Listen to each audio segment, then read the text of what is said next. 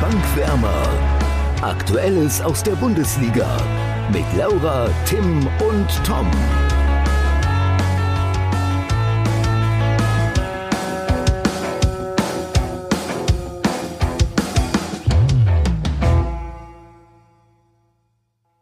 Auf Schalke und in Mainz rollen die Trainerköpfe. Mal gucken, wie kopflos wir heute sind. Und damit willkommen zur neuesten Folge. Moin, moin. Ja, wo wir gerade direkt beim Thema sind. Was haltet ihr denn von den jüngsten ja, Turbulenzen auf Schalke und in Mainz? Ja, ich habe mich natürlich äh, ein bisschen darüber informiert, wie wir natürlich alle, und das haben natürlich auch alle mitgekriegt, sind in beiden äh, Vereinen natürlich die absolut richtige Entscheidung, finde ich. Also da gab es auch gar keinen, ich finde, es war bei beiden eine Frage der Zeit. Gerade bei Mainz, finde ich, ähm, da hat das weniger was noch mit dem Spielerischen zu tun, sondern ich finde, wenn eine ganze Mannschaft streikt und dem Trainer sagt, wir kommen nicht mit auf den Trainerplatz, dass die Beziehung zwischen Trainer und Mannschaft dann so beschädigt ist, dass das überhaupt nicht mehr richtig funktionieren kann. Also ähm, war es für mich keine Überraschung, als sie ihn entlassen haben. Also ich sehe das komplett anders. Ich denke, das ist in beiden Fällen jetzt die falsche Entscheidung, weil ich denke, dass äh, in Mainz, dass der Streik jetzt nicht unbedingt viel mit dem Trainer zu tun hat, sondern auch sehr viel mit dem Vorstand und allem drumherum. Ich glaube, dass die Beziehung zwischen Mannschaft und Trainer in Ordnung ist. Und ich fand, oder ich halte auch sehr viel von Bayer Lorzer. Ähm, ich finde, er hat das eigentlich ganz gut gemacht, auch wenn Mainz natürlich jetzt nicht so super gestartet ist. Aber ähm, auch bei Schalke finde ich der, den Zeitpunkt einfach total unglücklich. Bei beiden Mannschaften ist der Zeitpunkt super unglücklich, weil es sind zwei Spieltage gespielt und jetzt werden die Trainer rausgeschmissen. Die haben die komplette Vorbereitung mitgemacht. Die, die neuen Trainer haben eine komplett andere Idee wahrscheinlich ähm, sollen den Verein jetzt wieder stabilisieren und haben eine Woche Zeit. Und Schalke hat Auswärtsspiele in Leipzig und in Dortmund. Und das, Alter, also sorry, aber das, das ist ein falscher Zeitpunkt. Da hätten die entweder letzte Saison schon, vor allem Schalke, Schalke hätte ihn letzte Saison zum Ende der Saison rausschmeißen sollen. Ganz einfach. Das wäre die richtige Entscheidung. Ja, gewesen. das stimme ich dir allerdings auch zu. Das stimme ich dir auch zu, dass äh, die Wagner-Entlassung einfach zu spät kommt. Die hätte schon Absolut, ja. wirklich nach der letzten Saison erfolgen müssen. Das stimmt ich, ich wollte es gerade sagen, ich sehe es generell so ein bisschen anders als Tim. Also erstmal zu Mainz, was ihr jetzt schon meintet, nur mal kurz, ähm, die, das, der, der Streik war ja, weil Stürmer Adam Scholloy vom Profitraining ausgeschlossen wurde und sich einen neuen Verein suchen sollte. Und laut Verein aus sportlichen Gründen, Scholloy und vielleicht auch die Mannschaft meint aber, dass es halt aufgrund von Differenzen im Gehaltsverzicht, dass es daran lag. Was jetzt wirklich dahinter steckt, können wir natürlich nur, nur schwer beurteilen und dass die Mannschaft dann streikt, hat, wie Tim schon sagt, weniger mit dem Trainer zu tun. Zu tun. Aber wer weiß, inwiefern das da auch alles so top ist, zumal Mainz ist zwar letzte Saison dann doch recht gut geschafft hat eigentlich alles, aber überragend war das unter Bayer Lotzer auch nicht. Und jetzt am Wochenende waren sie wirklich erschreckend schwach gegen Stuttgart und das wirkte für mich schon ein bisschen so, als hätten sie gegen, gegen einen Aufsteiger, ich meine beim 4, bei einer 4-1-Niederlage, so ein bisschen gegen den Trainer gespielt wirkte für mich so. Ich kann es nicht beurteilen, wie das Verhältnis zwischen Mannschaft und Trainer ist. Aber von daher war der Trainer-Rausschmiss jetzt für mich nicht so überraschend. Und äh, auf Schalke muss ich ganz ehrlich sagen, was ihr sagt oder was Tim sagt, der hätte letzte Saison schon rausgeschmissen werden müssen. Ähm, ist jetzt nach zwei Spieltagen alles hinzuschmeißen, natürlich schon irgendwo blöd. Aber wahrscheinlich haben sie gehofft, dass es sich bessert. Aber wenn man sich mal anguckt gegen Bayern, diese herbe Klatsche, die zwar passieren kann, aber 8-0 ist schon krass. Und jetzt gegen Werder, auch die absolut nicht stark gestartet sind gegen Hertha. Wirklich so schlecht. Also hinten wie vorne einfach schlecht, außer 10 Minuten in der zweiten Halbzeit. Ähm, da kann ich es schon verstehen. Und ähm, ja, bei Schalke ist ja schon der neue Trainer eigentlich fix. Äh, Manuel Baum, was, halt, was haltet ihr davon? Also meine Meinung zu Schalke insgesamt ist eigentlich eher, dass die Mannschaft auch einfach nicht gut ist. Ähm, deswegen, ich glaube nicht, dass Schalke eine einfache Saison hat auch jetzt mit dem Trainerwechsel. Also ich glaube einfach nicht, dass die trotzdem so viel reißen können. Ich glaube, dass der Kader grundsätzlich eigentlich individuell sehr, sehr gut ist. Ich glaube, die haben ein paar richtig gute Kicker. Haben jetzt auch im Sturm mit Paciencia, oder wie er ausgesprochen wird, einen guten Mann noch dazu bekommen. Ähm, von Manuel Baum halte ich persönlich nicht so viel leider. Äh, ich glaube, das ist die falsche Entscheidung für Schalke gewesen, weil, also er hat zwar eine gute Arbeit gemacht, jetzt beim DFB in der U20, glaube ich, gar keine Frage. Aber auch äh, seine letzte Trainerstation beim FC Augsburg war jetzt ja auch nicht so super krass. Und ich glaube, dass ein Trainer, der auf Schalke arbeitet, eine gewisse Erfahrung mitbringen muss und auch einen, schon einen Namen braucht, leider. Ähm, und das hat Manuel Baum halt einfach leider nicht. In meinen Augen. dazu, dazu muss ich sagen, was du sagst, ein Trainer auf Schalke braucht einen Namen. Äh, das sehe ich grundlegend anders und ich weiß nicht, ob Baum ideal ist, aber ich kann es mir auf jeden Fall vorstellen. Er hat nämlich auch in Augsburg phasenweise gute Ergebnisse geliefert. Irgendwann lief es dann nicht mehr, das stimmt, aber er war jetzt ja nicht nur zwei Monate da, sondern ich glaube, das waren anderthalb Jahre oder sowas, was aktuell in der Bundesliga sogar schon recht viel ist. Ähm, und ich glaube, dass natürlich Schalke erstmal einen Fußball-Sachverstand braucht, das hat Baum auf jeden Fall. Vor allem braucht Schalke aber, glaube ich, einen neuen Impuls, so blöd das immer klingt nach einer Trainerentlassung. Ähm, und das jetzt vielleicht ein bisschen zu viel reininterpretiert, aber Baum ist ja ursprünglich eigentlich Lehrer und was Tim gerade sagt, die haben gute Individualisten, aber irgendwie keine Mannschaft. Und vielleicht kann gerade ein Lehrer ja aus einer Gruppe dann auch eine funktionierende Einheit, eine funktionierende Mannschaft äh, bilden. Deswegen kann ich mir schon vorstellen, dass es klappt. Und was Tim jetzt gerade noch meinte mit dem, ähm, man braucht einen Namen für Schalke. Baum steht zumindest für mich nicht für sonderlich hohe Ansprüche. Und Schalke, das muss man so klar sagen, ist aktuell einfach auf dem Weg wie damals Werder und der HSV, als sie sukzessive von den Champions League Europa League Kandidaten runtergegangen sind, irgendwann zu Abstiegskandidaten. Und ich glaube, Schalke muss ein Stück weit einsehen, dass sie eben nicht mehr zu diesem Spitzenkreis der Liga gehören und dass sie jetzt vielleicht auf kurze oder mittelfristige Zeit eher sich im Mittelfeld der Tabelle wiederfinden oder es zumindest versuchen sollten.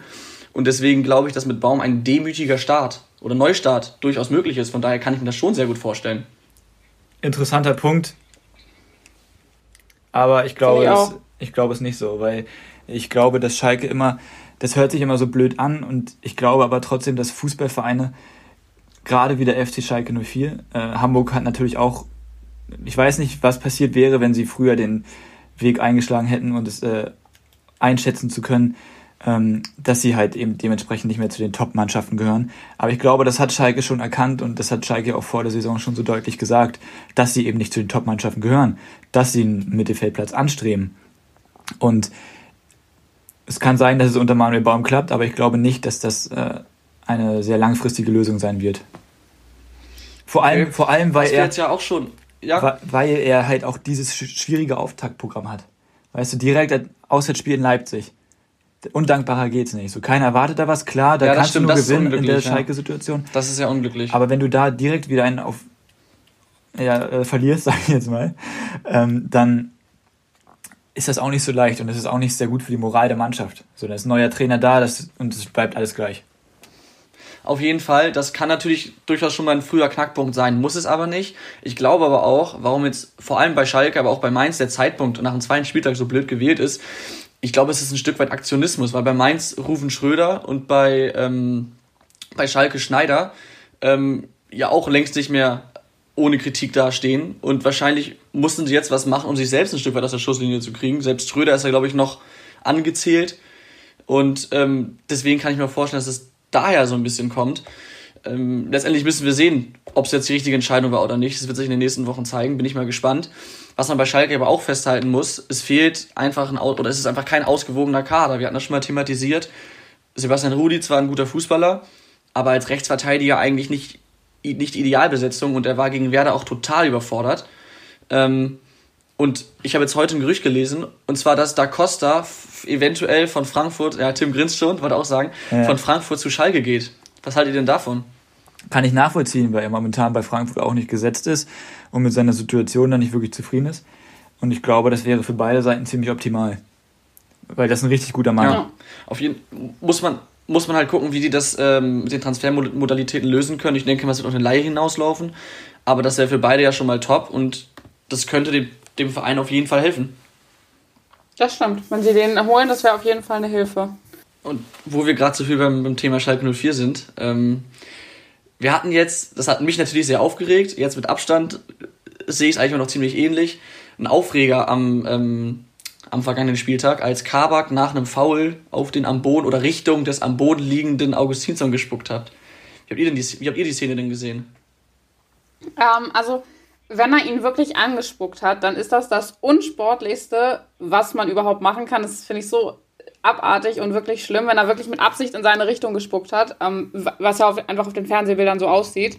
Ähm, dann ist das wirklich abartig und geht gar nicht und dann muss er auch eine hohe Sperre kriegen.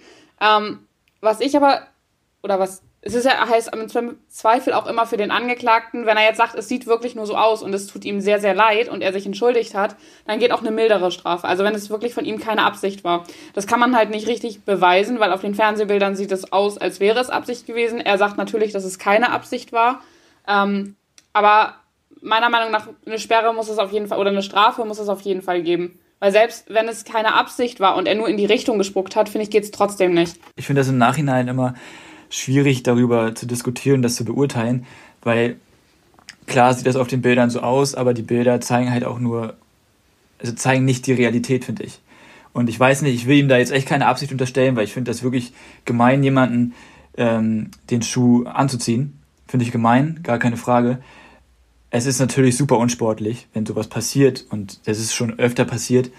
Aber ich finde es, wenn da eine Sperre verhängt werden soll, ne, dann finde ich, dass der Videoschiedsrichter im Spiel das sehen muss und sich einschalten muss und eine rote Karte zeigen muss. Es kann nicht sein, der ist ja sowieso vom Platz geflogen. Es kann nicht sein, dass der, dass die jetzt äh, nach dem Spiel anfangen, da über die Sperren zu sprechen. Finde ich, äh, ist ein Unding. Und dafür ist der Videoschiedsrichter da, für genau solche Geschichten. Und wenn das nicht funktioniert, dann. Muss ich dir widersprechen. Denn, also erstmal kann eine Tätigkeit, egal ob ähm, gesehen oder nicht gesehen, auch im Nachhinein bestraft werden, wenn sie während des Spiels nicht gesehen wurde. Und es war ja eine ganz normale Situation. Er hat ihn gefault und dann im Laufen, ich meine, das war ja in Realgeschwindigkeit eine sehr, sehr schnelle Situation, in seine Richtung gespuckt. Und das ist ja auch nur so ein, so ein, so ein kleiner Spuckfleck quasi. Das siehst du einfach nicht. Und weil ja sonst auch keiner irgendwie darum gemeckert hat, weil es einfach keiner mitbekommen hat, ist dem Videoschiri so auch nicht aufgefallen. Es ist bei Sky, ich glaube, fünf Minuten später ist es äh, der Redaktion da aufgefallen ähm, die es in der dritten Zeitlupe irgendwie gesehen haben. Also ich will dem Videoschiri da keine, äh, keinen, keinen wirklichen Vorwurf machen, weil es war einfach eine Situation, wo du nicht damit gerechnet hast, dass es kommt und in einer Realgeschwindigkeit war es nicht zu sehen und der Videoschiri kann ja nicht jede Situation nach einer möglichen Tätigkeit untersuchen. Es war ja, war ja kein hab, Grund für ich Verdacht. Das, äh, ich habe das Trotz gar nicht so richtig gesehen. Hat sich Augustinsson beschwert, doll? Oder hat er sich gar nicht beschwert? Nein, nein. Er, nee, der hatte die Augen er hat sich, er hat sich also auf den Boden gerollt nach dem Foul und hat sich auch gar nicht gemerkt, weil er halt irgendwie knapp neben den Kopf gerotzt hat, aber halt eindeutig in die Richtung. Und ja, ich und finde, hatte auch die ein Augen Versuch, zu, wenn du das auf den Bildern ja, siehst. Ein, ein Versuch von der Tätigkeit genau. ist ja auch eine rote Karte, davon mal abgesehen. Eben, ja. eben. Ja. Deswegen, klar, ich, es wäre wünschenswert gewesen, gerade für mich. Äh, am Ende ist er so gut gegangen, aber wenn er da im Spiel die rote Karte bekommen hätte, aber wenn er sie nicht bekommt, muss er nachträglich gesperrt werden.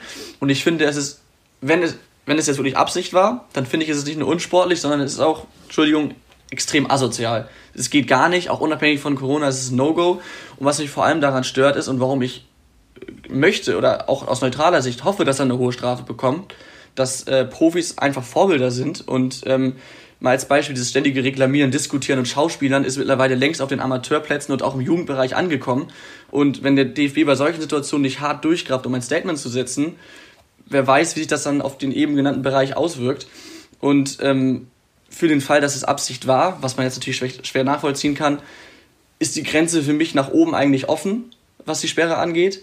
Aber mindestens fünf Spiele zum Vergleich. Askasibar damals von Stuttgart hat für eine ähnliche Situation, obwohl er danach seine Unschuld beteuert hat, äh, eine sechs Spiele Sperre bekommen. Das heißt, ich würde sagen, mit meinen mindestens fünf Spielen bin ich da auch nicht irgendwie unverhältnismäßig. Und Kabak hat sich danach ja über die sozialen Medien entschuldigt und gesagt, es sei keine Absicht. Ich will ihm da jetzt auch keine Lüge unterstellen, aber wenn ich mir nur das Videomaterial angucke, sieht es für mich schwer nach Absicht aus. Ähm, aber gut, wie gesagt, ich will es nicht beurteilen, so oder so. Für mich muss es eine Sperre sein und auch eine ziemlich harte.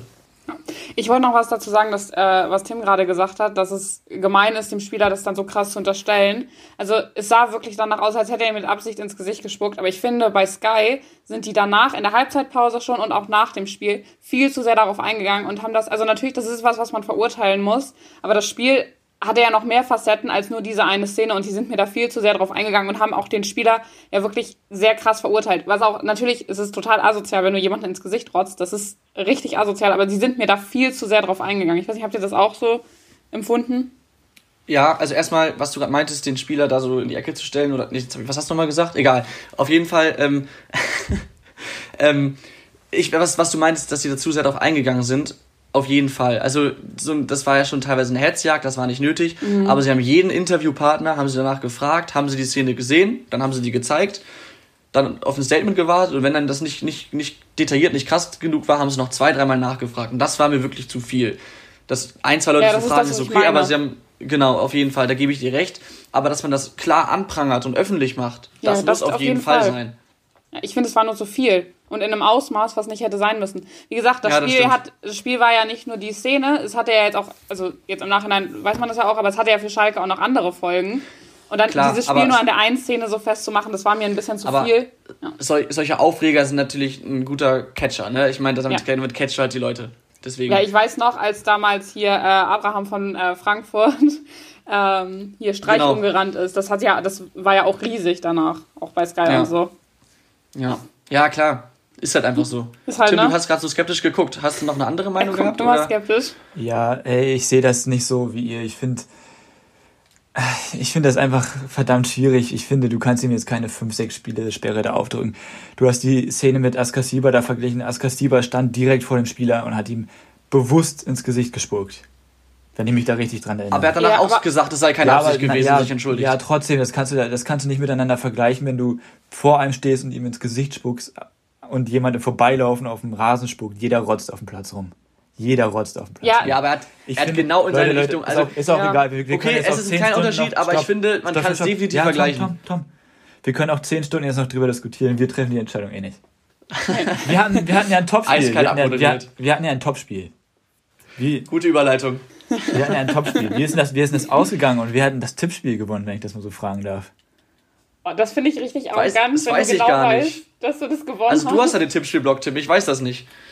Okay, ich kann ja noch einmal sagen, unser Tipp, äh, Topspiel war Hertha gegen Frankfurt. Es ging 1 zu 3 aus. Tom hat 2 zu 1, Laura hat 2 zu 0 und ich habe ganz genau richtig 1 zu 3 getippt und führe damit jetzt mit 2 zu 1 an der Tabellenspitze. Ja, Ja. Glückwunsch. danke. Toll. Ich würde sagen, ähm, Oh, wartet, ganz kurz, wenn wir hier gerade aufnehmen, ähm, da ja gerade nochmal zum Thema, es kam gerade die Meldung rein, dass Kabak äh, fünf Spiel Spiele gesperrt wurde. Finde ich okay. Ja, finde ich auch okay.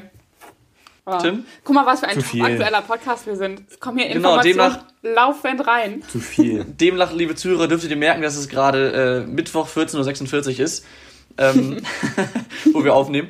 Äh, ja, Tim, hältst du die Sperre auch für angemessen? Nein. Nein. Ich okay, schon. warum hast du, Aber glaube ich, vorhin schon gesagt? Wir bleiben, Ja. wir bleiben jetzt beim Topspiel, das wird Ich dir viel zu sagen, genau, wie habt ihr das Ähm, Topspiel erlebt? Wie habt ihr das gesehen? Gar nicht. Ich habe nur die Highlights geguckt. Ja, also ich muss, ich muss sagen, ähm, die erste Hälfte war ja schon recht chancenarm, finde ich. Frankfurt etwas gefährlicher und dazu halt eiskalt. Ähm, dann halt das 1-0 per Elfmeter war so ein Dosenöffner. Wenige Minuten später das 2-0 nachgelegt. Einfach ein super Timing, wodurch du solche, Spiel, solche Spiele oft gewinnst. Und Hertha war halt vor allem offensiv total enttäuschend. Ähm, dann in der zweiten Hälfte war Hertha bemüht und zwischendurch auch mal durchaus druckvoll. Aber ähm, dann kam wieder, ich glaube Mitte der zweiten Hälfte, das, das, das nächste Tor für Frankfurt, das 3-0. Wieder mal ein super Timing und dann war das Ding natürlich durch. Am Ende noch ein 1-3. Sieg verdient und ähm, was, mich, was ich mich da jetzt gefragt habe, Tim, gerade du als großer Fan, fehlt der Hertha in solchen Spielen vielleicht der Ibisevic der letzten Saison? Nein, glaube ich nicht. Ich glaube, ähm, ich glaube, man erwartet einfach ein bisschen viel von der Hertha.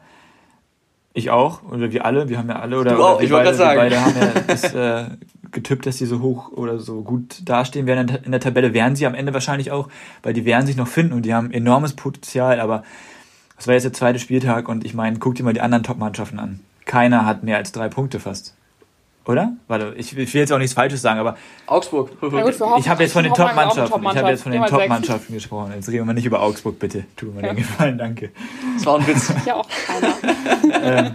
Ich glaube, dass das so solche Ergebnisse häufiger vorkommen werden in der Saison. Dass, ich fand das, was Nagelsmann gesagt hat, ähm, nee, das war Flick, was Flick gesagt hat, äh, sehr, sehr treffend, dass man ähm, den vermeintlich kleineren Verein auch mal ein bisschen mehr Respekt zollen sollte und nicht immer darauf äh, pochen soll, dass äh, die großen Vereine die Spiele verloren haben, was sie alles falsch gemacht haben und so, sondern dass vor allem jetzt im Vergleich Hoffenheim in Bayern halt, äh, Hoffenheim gegen Bayern auch einfach mal ein richtig gutes Spiel gemacht hat.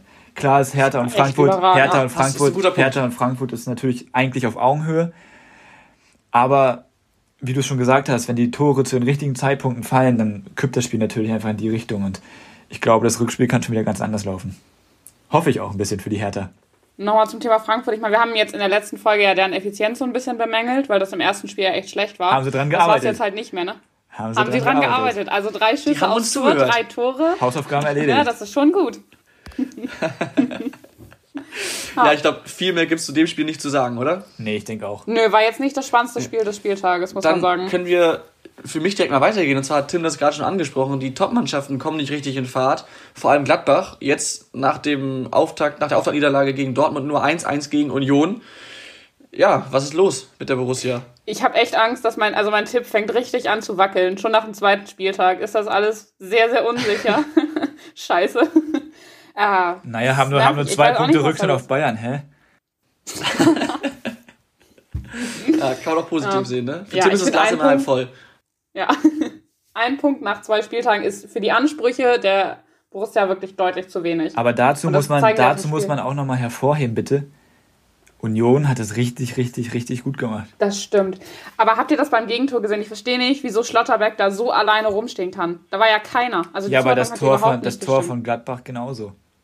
Bei nach einer Ecke. Ja, ja, ja, aber ja, aber als Union Berlin passiert dir das, dass du bei einer Ecke da einen Spieler, sage ich mal, unbewacht da rumlaufen lässt. Aber das darf dir als Gladbach nicht passieren mit den Ambitionen, ist, die sie das haben. Das ist Quatsch. Das ist Quatsch. Doch, das ist das kein darf, Quatsch. Das darf, das, darf, das darf auf dem Niveau im Profibereich darf das eigentlich keiner Mannschaft passieren, dass Eben. du einen da ungedeckt stehen lässt. Okay, Trotzdem passiert es immer wieder. Ja, okay, das stimmt auch. Union Berlin passiert, das ist eigentlich auch nicht passieren, aber den eher als Gladbach. Weißt, wisst ihr, was ich meine? Ich finde eher andersrum. Gerade Union als schon okay. standardstarke Mannschaft mit vielen großen Spielern. Mhm. Ähm, Gerade die sollten da eigentlich besser stehen. Aber ich weiß, okay. du meinst, sehe ich nur anders. Ja. Toll. Was ich, es ist mir nur besonders ja, aufgefallen, wie alleine der da halt stand, wo ich dachte, okay, das darf eigentlich nicht passieren, wenn du zumindest wieder in die Champions League willst. So, ne? Das ist halt. Ja, klar, auf jeden Fall. Ne? Was ich persönlich viel erschreckender finde, ist Dortmund gegen Augsburg. Ja, oh, das ist ja. Aber, aber, lass, mal kurz, lass uns noch mal kurz bei Gladbach, bei, so, ja, kurz bei Gladbach bleiben, bitte. Und zwar, Tim sagt schon, Union hat es gut gemacht, das Unentschieden war leistungsgerecht und Laura sagte auch, das sind nicht die Ansprüche von Gladbach. Aber was glaubt ihr, werden die jetzt nervös nach so einem Start oder legen die jetzt richtig los? Tim, du als Marco Rose Ultra. Ich glaube, dass die äh, auf jeden Fall trotzdem am Ende in der Top 4 stehen werden, äh, ohne Frage. Dass die auf jeden Fall noch äh, ihre Punkte holen werden und ich glaube, dass das der Mannschaft auch gut tun wird. Das klingt immer blöd, so eine blöde Phase tut äh, einer Mannschaft im Endeffekt auch gut, weil so eine, dann kann eine Mannschaft auch zusammenwachsen.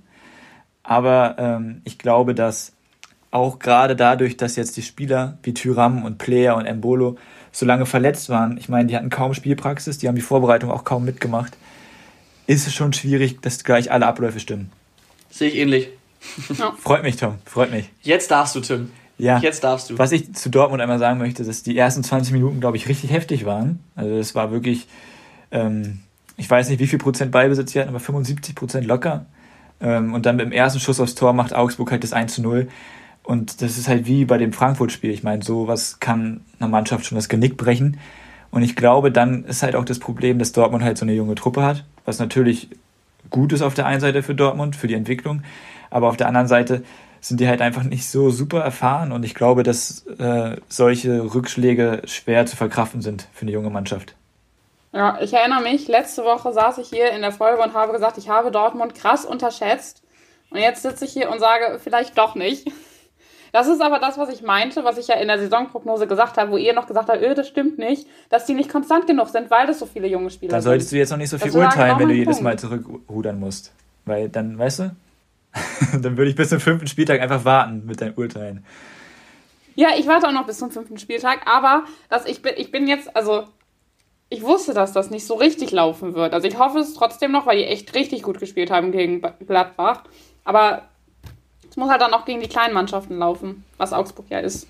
Also Tim, was ich sage, wieso Augsburg ist Zweiter mit sechs Punkten? Nein, Spaß. Ähm, Tim, was ich, was ich sagen muss, also klar, Dortmund hat eine junge Truppe, aber die haben trotzdem eine Achse mit Reus, Chan, Hummels, Birki. Ähm, das sind alles erfahrene Spieler und dann ist es deren Aufgabe dafür zu sorgen, dass sie bei einem 0-1 Rückstand nach 75% Ballbesitz, ähm, dass sie dann nicht, nicht einbrechen. Und von daher finde ich es dann schon sehr, sehr enttäuschend von, von, von, von Dortmund. Und ähm, auch wenn es, wie du sagst, eine junge Truppe ist, darf das eigentlich trotzdem nicht passieren, weil jetzt haben sie, wie ich glaube ich auch vor der Saison gesagt habe, endlich mal ähm, einen guten Mix aus jungen Spielern, jungen Spielern, die schon ein bisschen länger da sind und vor allem erfahrenen Spielern. Und trotzdem passiert sowas. Das kann es eigentlich nicht sein. das ist viel zu einfach gesagt, weil ähm, ich finde, dass auch hier gerade so Spieler wie Birki, Chan, Reus und so, dass die, ähm, die haben ja die letzten Jahre jetzt auch nicht so äh, das Problem ausbalanciert. Weißt du, wie ich meine, Tom? Weil die waren jetzt ja auch, die waren schon im, die sind ja schon länger da. Außer jetzt Chan, aber Birki, Reus und Co. Die sind ja schon länger da und die haben vorher auch nicht die jungen Spieler aufgefangen. Und ich weiß nicht, also ich glaube, bei Dortmund fehlt auf jeden Fall noch was in der Innenverteidigung. Da, da müssen die was machen in der Innenverteidigung. Und ja, also der Mix ist zwar gut, aber ich glaube trotzdem, dass man, dass sie zu unerfahren sind in manchen Punkten. Und manchmal gibt es halt auch einfach so Tage, da kannst du auch noch zehn Stunden lang, länger spielen und da fällt einfach kein Tor. So. Und solche Tage hat jede Mannschaft. Ja, mal. auf jeden Fall, so. klar. So, und das war dann halt gegen Augsburg so. Dann, dann dominierst du das Spiel da so und dann bekommst du nach, nach dem Standard da per ersten Abschluss das 1-0 reingedrückt, dann denkst du dir auch so, ja, moin, Alter, wirklich. Aber offensiv waren sie ja selbst auch nicht total gefährlich, oder? Nee, die hatten selbst jetzt auch nicht so viele Abschlüsse. Die hat, das meine ich ja, die haben dominant gespielt, aber die kamen halt einfach nicht zu den Abschlüssen. Ja, gut, Tim, aber hast du recht, bist du denn aber auch von, von Bayern ein bisschen enttäuscht nach dem 4-1 gegen Hoffenheim? Nein, bin ich nicht. Ähm, weil ich habe mir die Pressekonferenz danach angeguckt und was Hansi Flick danach gesagt hat, ist einfach komplett richtig. So, dass Hoffenheim halt wirklich richtig, richtig gut gespielt hat, dass man das anerkennen muss, dass sie sehr, sehr mutig waren. Und die Mentalität bei den Bayern hat ja gestimmt. Der Einsatz, die Mentalität, das hat alles gestimmt. Und deswegen, ich glaube, ich weiß nicht, wie viele Journalisten da gefragt haben, ob das an der Müdigkeit liegt. Nein, es liegt nicht an der Müdigkeit. Glaube ich nicht. Dazu sind die zu durchtrainiert, dazu sind die zu erfahren, die kennen die Situation von den englischen Wochen. Und ich glaube einfach, dass Hoffenheim an dem Tag die bessere Mannschaft war. Dass man das manchmal anerkennen muss. Glaube ich, glaube ich definitiv auch. Und ich denke auch, dass es nur ein Ausrutscher war. Und ich würde es jetzt auch nicht auf den kräftezehrenden Supercup schieben.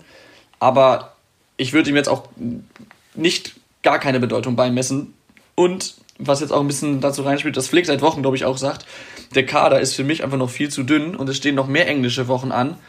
Und ich weiß nicht, ob dann nicht irgendwann doch die Müdigkeit nach englischen Wochen einen Ausschlag gibt, wenn eben der Kader weiterhin so dünn besetzt ist. Cuisance, der zwar keine Rolle spielt, aber immerhin mein Ersatz ist, der in der 70. Minute mal reinkommen kann und, und Leute zu schonen.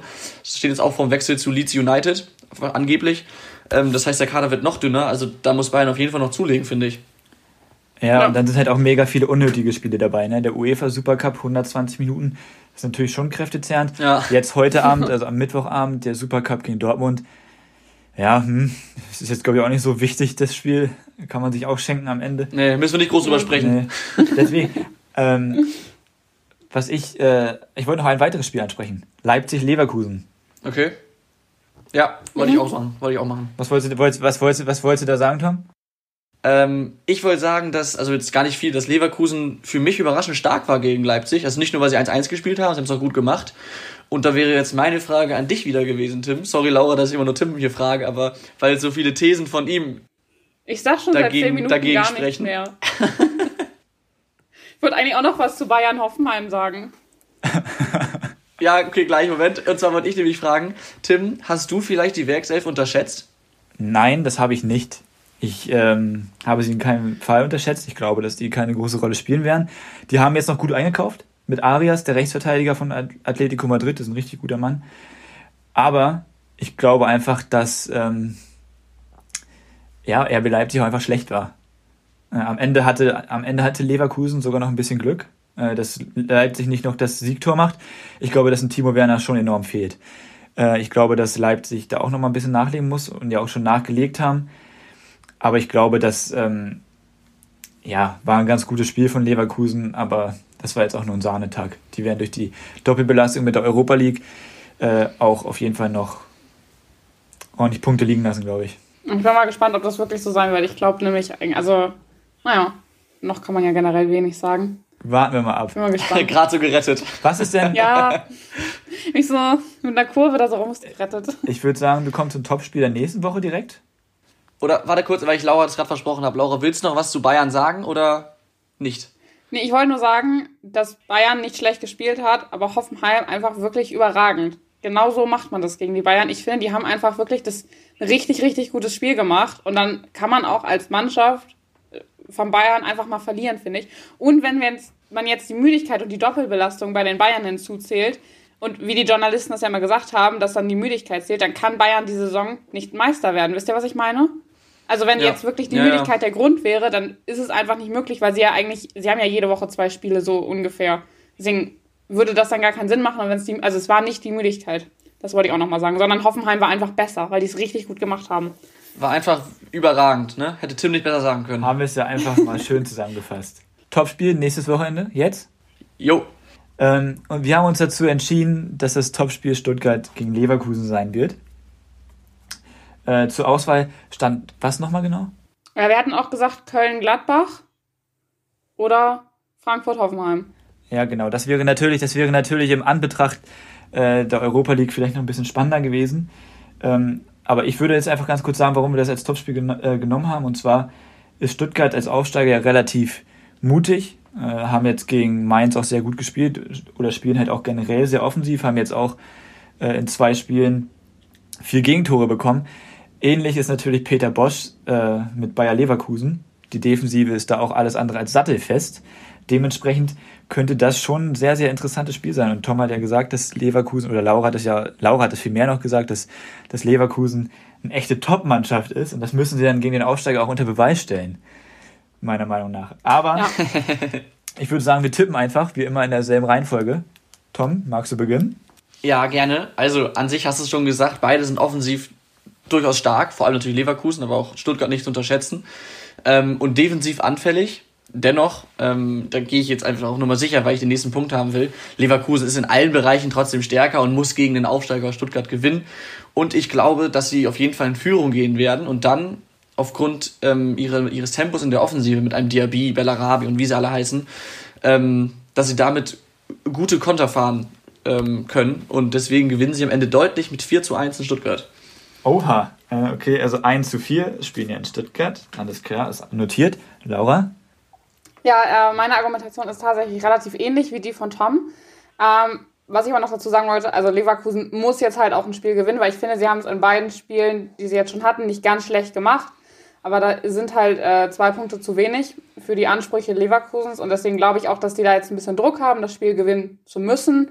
Und deswegen tippe ich auf ein 3-1 für Leverkusen. Also, wenn man jetzt, ne, 1-3 ist mein Tipp. Ja, sehr schön. Ähm, mein Tipp lautet 4 zu 2 für Stuttgart, Ui, weil Ui, ich glaube, dass ähm, so oder so torreiche Partie laut uns. ich glaube, ich glaube. Darf ich glaube, vielleicht auch noch ganz kurz meinen Tipp mag einfach begründen? Leverkusen nicht. Darf ich sonst noch meinen Tipp begründen? Ja, Ich halte einfach nicht, ich halte einfach nicht viel von Leverkusen und ich halte sehr, sehr viel von Stuttgart tatsächlich. Ähm, ich finde die, in der Zweitligasaison mochte ich die natürlich nicht so gern als äh, HSV-Fan, aber ich finde, das ist ein richtig cooler, mutiger Aufsteiger mit einem Trainer, der auch sehr, sehr mutig ist. Und ich glaube, dass das, Temp äh, dass das Argument Schnelligkeit für Leverkusen unter gar keinen Umständen ausschlaggebend ist, weil Stuttgart auf ihrer Seite auch nochmal ein unfassbares Tempo hat. Alleine Silas, sein Nachnamen spreche ich jetzt mal bewusst nicht aus, äh, der hat ein enormes Tempo äh, und ist ein richtig, richtig guter Mann und ich glaube, dass Stuttgart das Spiel 4-2 gewinnen wird. Krass. Okay, nur ganz kurz dazu, ich habe die das Tempo als, als Konterstärke ausgelegt, Ja, ja, weil ich für weiß, mich ich weiß. Leverkusen aufgrund der besseren Stärke in Führung gehen wird. Ne? Aber gut, okay. Ja, Was ich aber mal zu gespannt. Leverkusen auch nochmal sagen möchte, ganz kurz, ich, ich kann sie nicht ganz nachvollziehen, weil die haben auf der Mittelstürmerposition sowieso schon eine Baustelle, ne? Und jetzt geben sie auch noch Poyan Palou ab an Union Berlin. Natürlich ist es kein überragender Mann, aber den kann man in, in den letzten Minuten immer noch mal bringen. Wollte ich nur mal ganz kurz sagen, das ist auch das bei Leverkusen so. Hm? Aber naja, Gut. Aber ich glaube, also nochmal dazu, Jan Palo macht dann aber gleichzeitig auch Union Berlin nochmal stärker, finde ich, weil der schon echt gut ist. absolut. Haben wir da auch nochmal drüber gesprochen. Sehr schön.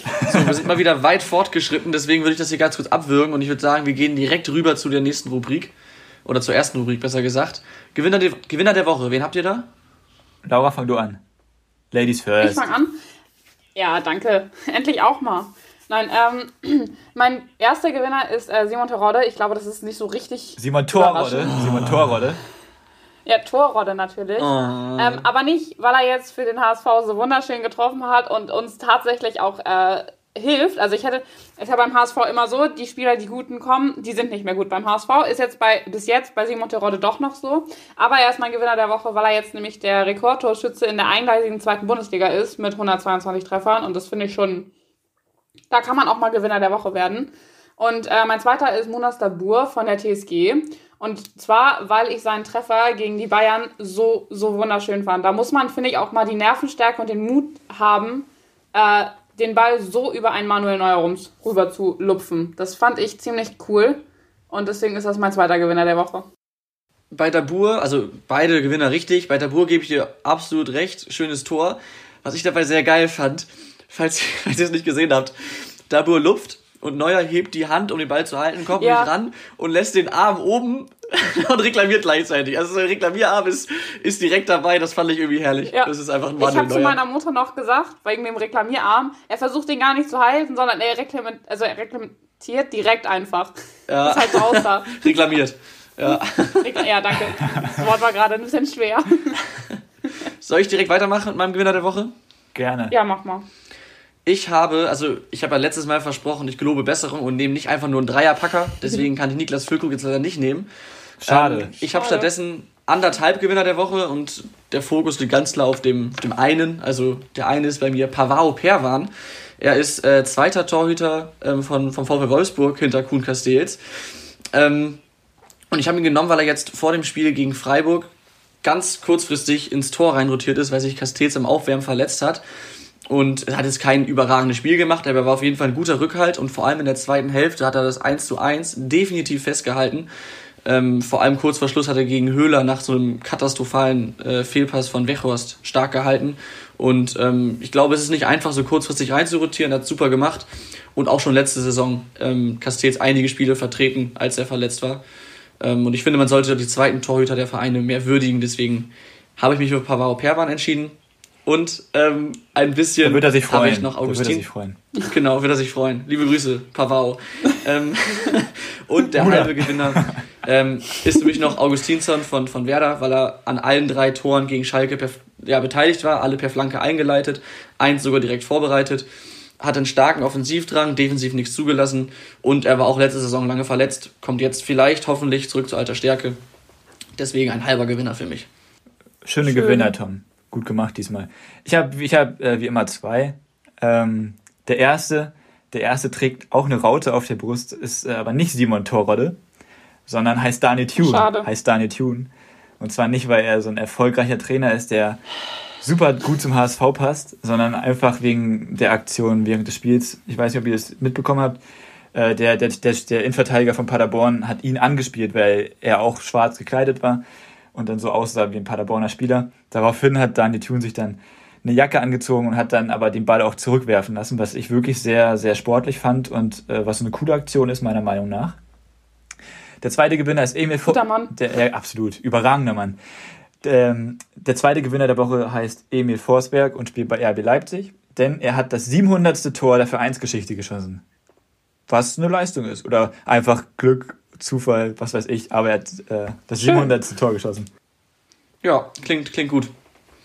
Wollen wir dann schnell mit, dem, ähm, mit den Schätzfragen weitermachen?